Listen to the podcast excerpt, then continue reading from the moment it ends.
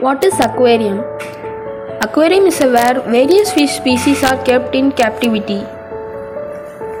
These aquariums are made to be able to properly care for the fish and other aquatic creatures that are housed inside the tank. An aquarium has the power to improve any location aesthetic appeal. In an aquarium, various fish species are kept in a glass tank that is transparent.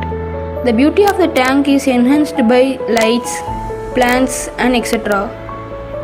Glass fish tanks with a variety of fish species are also known as aquarium.